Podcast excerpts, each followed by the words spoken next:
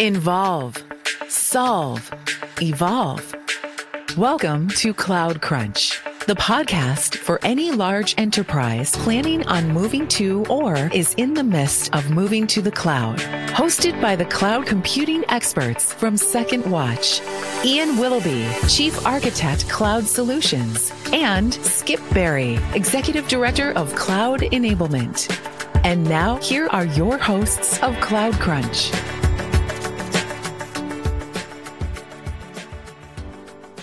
Welcome back to our show. Uh, another episode of Cloud Crunch this week with my co-host Skip Berry. Skip, how you doing? Good. How you doing, Ian?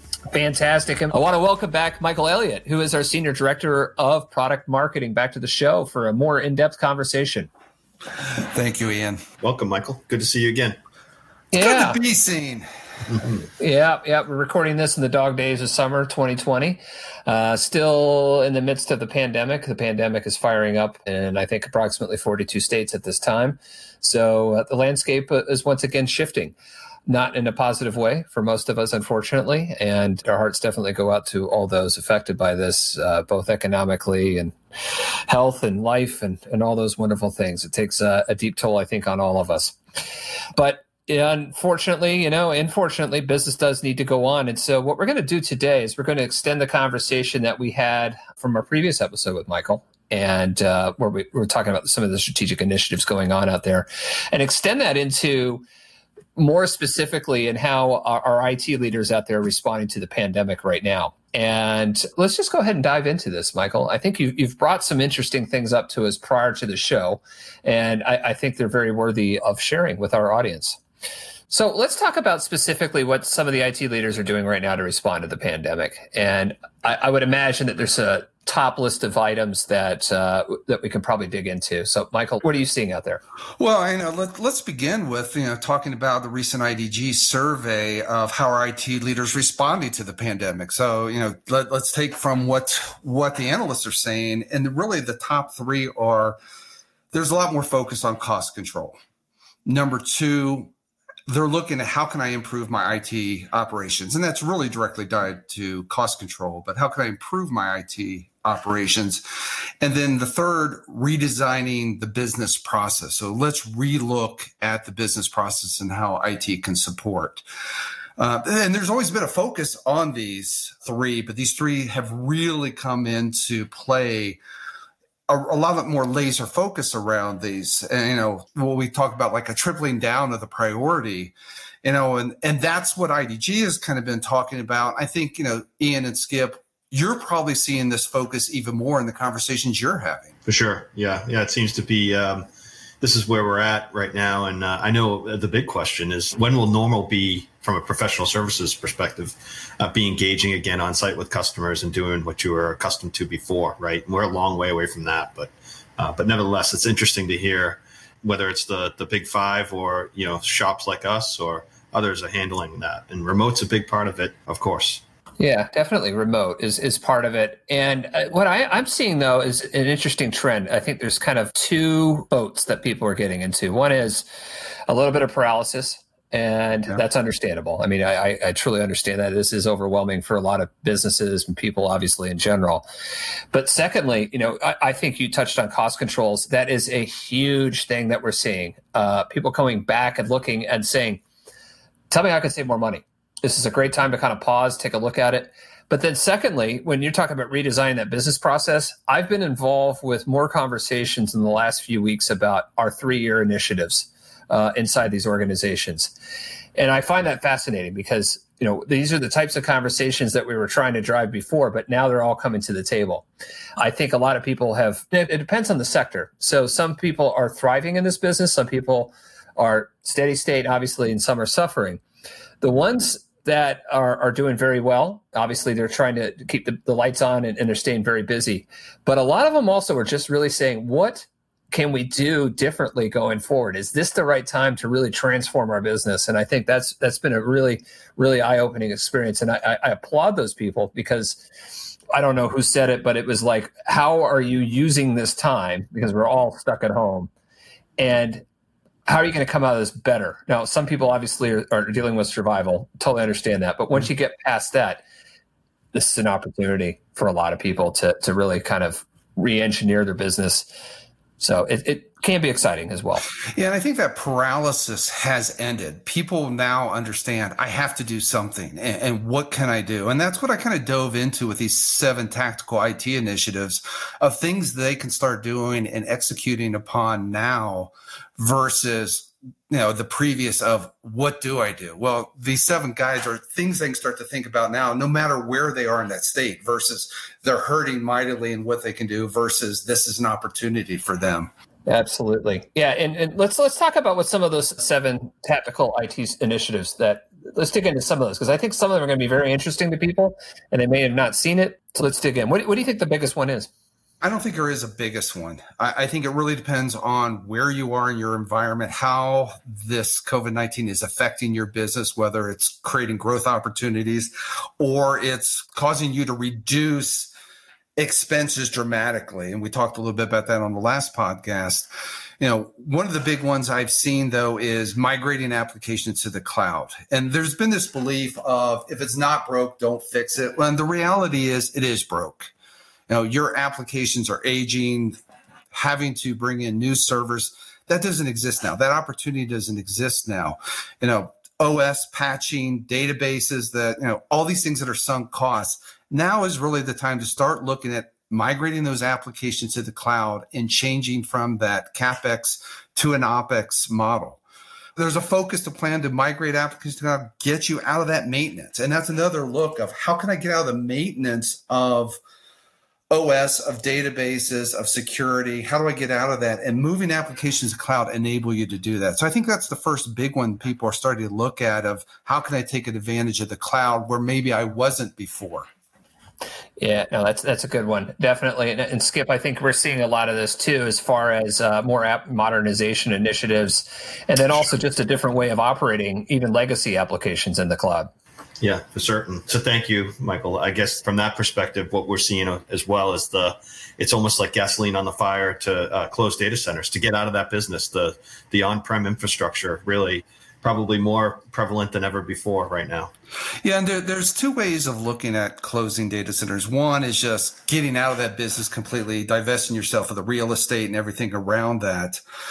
The other way to look at it, though, is more the positive aspect of closing data centers. And a report from 451 Group from William Fellows and Melanie Posey really highlighted that, you know, cloud use cloud as a weapon and bring it to the fight against variables such as uncertainty and rapidly changing market conditions and cloud enables you to do that allows you to be responsive so you can think of closing data centers as cost reduction or you can think of closing your data centers of what the upside of moving to the cloud will provide for you. And the ability of taking your human capital which was around maintenance now to being able to be more responsive to the market. So you know i look at closing data centers not as a negative perspective but as a positive perspective. Hmm. that's a good point. Yeah i like that yeah, tough time to be in data center sales, unfortunately, but definitely is getting rid of a lot of the, the capital expenditure going on.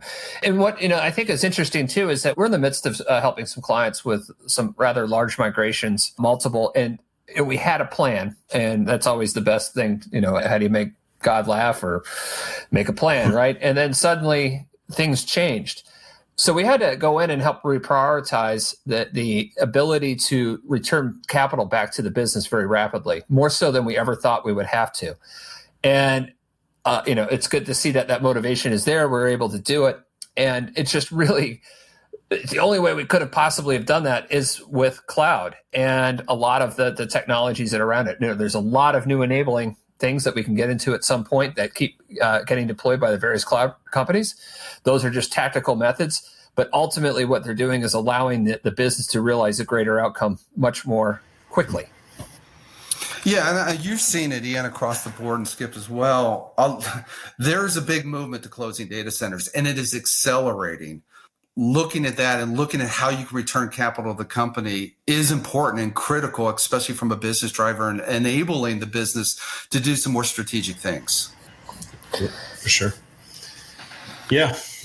All right, let's talk about it. Once you're in there, how do you reduce spend? What's well, the uh, yeah, that's the other thing, right? So yeah, that's the opposite side of the coin because you know once you've gone to the cloud, and many companies that have, and especially the ones that went there early, all of a sudden they see that bill continue to tick up and up and up, and a lot of the reasons for that bill growing is not about the applications they're putting in there, but the size, you know, they're used to this model of their own data center and how they provision and they just find a server, get a big server, throw the applications in there, not think about it anymore. When you do that cloud, what you're doing is you're over provisioning the the compute capabilities you need and the storage capabilities you need and you're not going back and looking at well did i really need that big of a uh, compute capability is there reduction i can do around that so going in and re-examining your cloud spend and how you could reduce that is something that hasn't occurred in the past. I think something that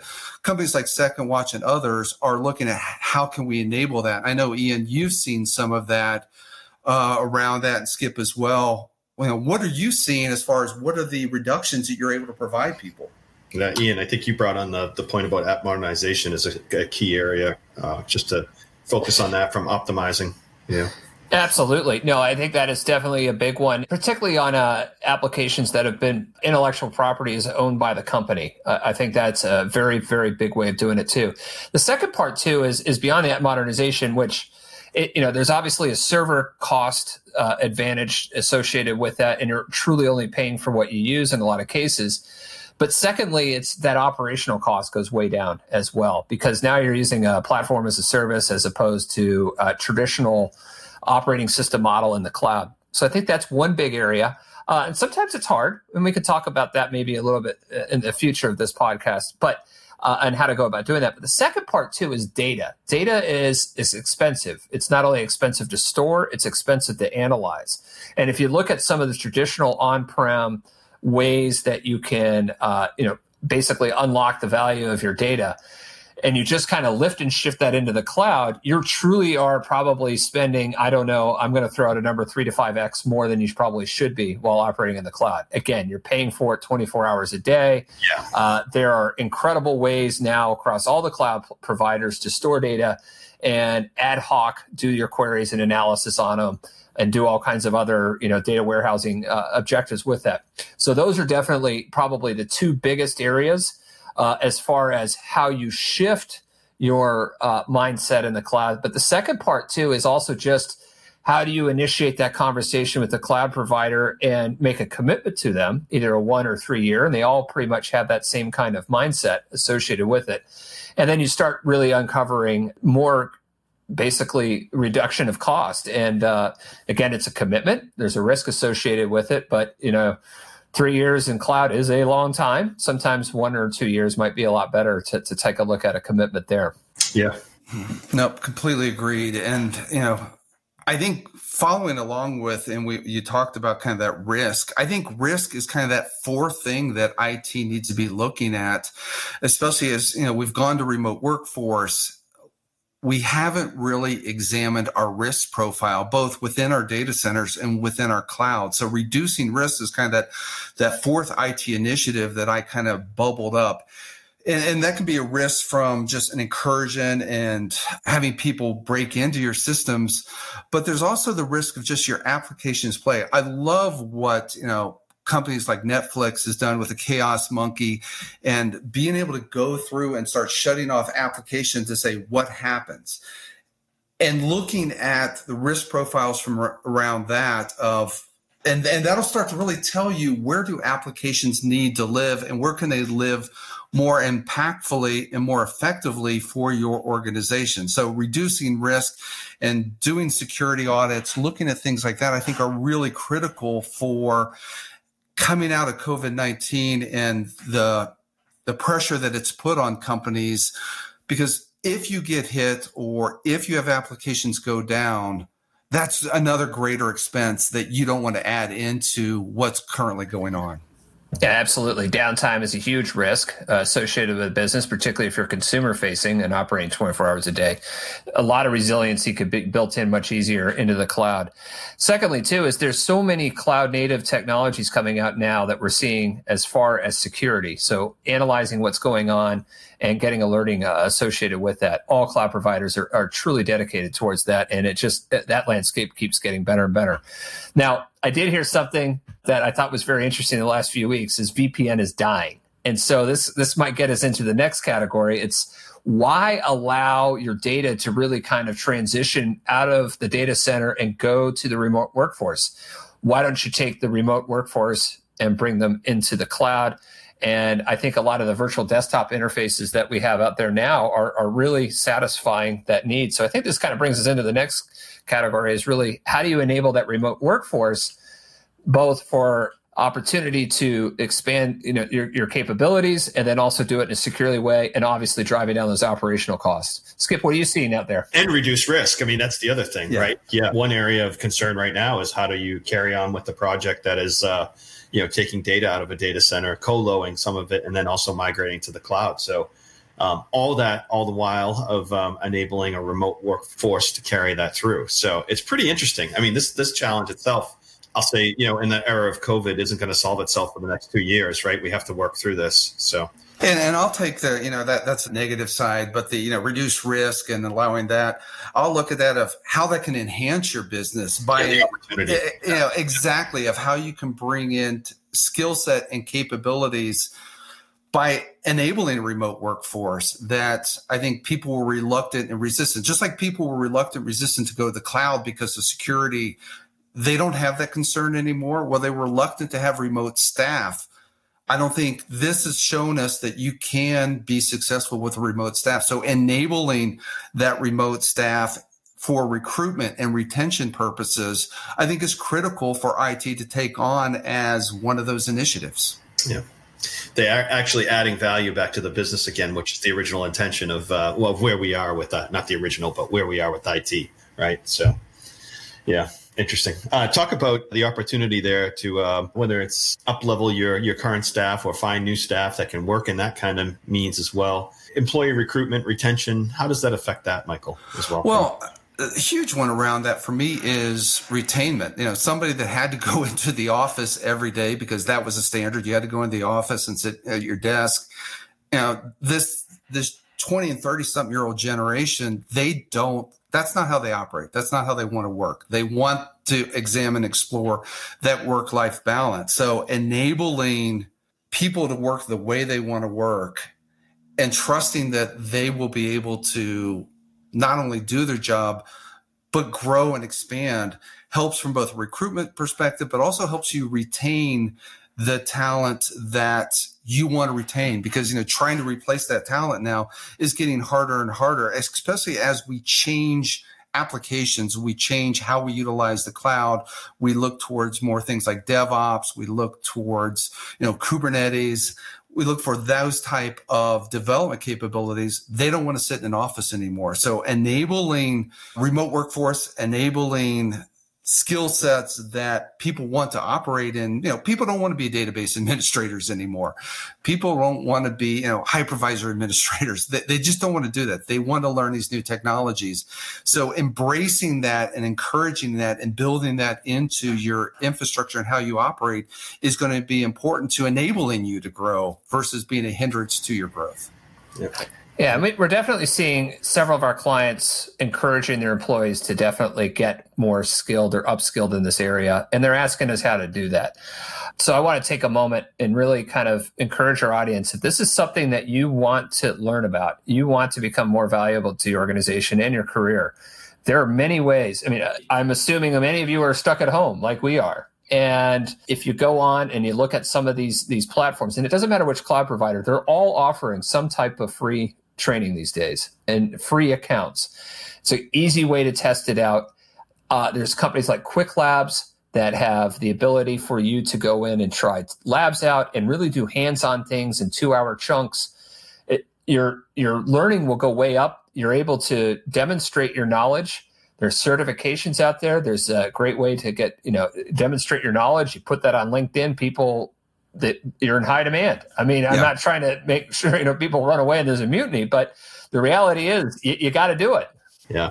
My vantage point, you know, from hiring uh, within you know PS cloud enablement for us, um, yeah, it's opened the opportunities uh, even wider. You know, um, uh, with the remote capability of going and delivering and all that kind of stuff wrapped up. So yeah, yeah, it's an interesting new world. But that should actually help employers as well for your traditional IT staff or your you know what would be traditional IT staff. So.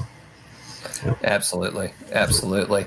So, but once you obviously you get upskilled, there's a lot of things you can do, and obviously upskill in the infrastructure. Then there's also in the development area as well. There's a lot of new ways of doing things, uh, and we talked about app modernization. So, kind of coming back into that, how can we increase the application development speed? Well, I think number one, you gotta you gotta commit to increasing your application development speed.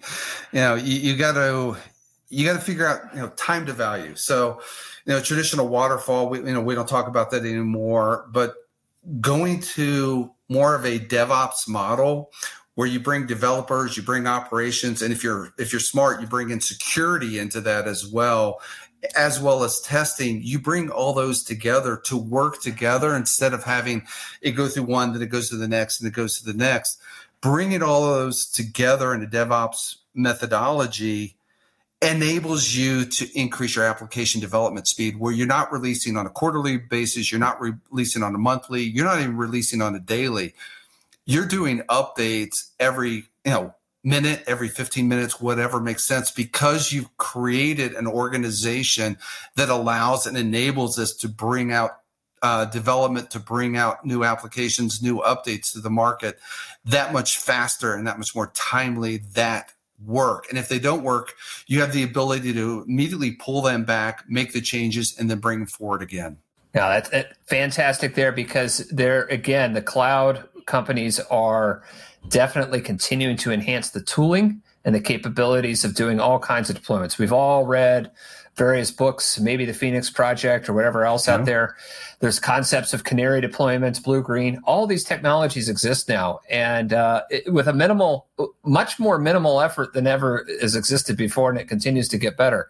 So, but often we get asked, people are like, "It's a daunting task. How am I going to do this across the board?" Or like, "Don't start across the board. Start with a small team. Start yeah. there. Start with an easy win. Find that right application and the right team." Success will breed success. And and that's you know it doesn't have to be across the whole organization either.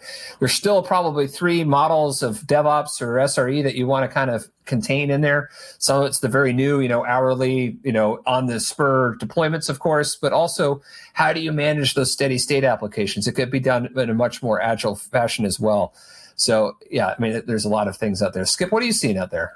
Yeah, I think every journey starts with the first step, the the proverb or whatever that is there. That, uh, and, but that is it. You know, kind of move slowly, uh, but with a purpose and with a uh, deliberate timeline to actually execute on. People that try to go out and just uh, flip the switch doesn't it doesn't work out. Yeah, the, the last company I worked at, they did exactly that is there were three development teams. They took one of the development teams to start to implement more this DevOps model. Mm-hmm. And it took them about three or four months to get it right. But once they had it right, they were then able able to transfer how that process worked to the next development team, got them up and running, and then to the third development team.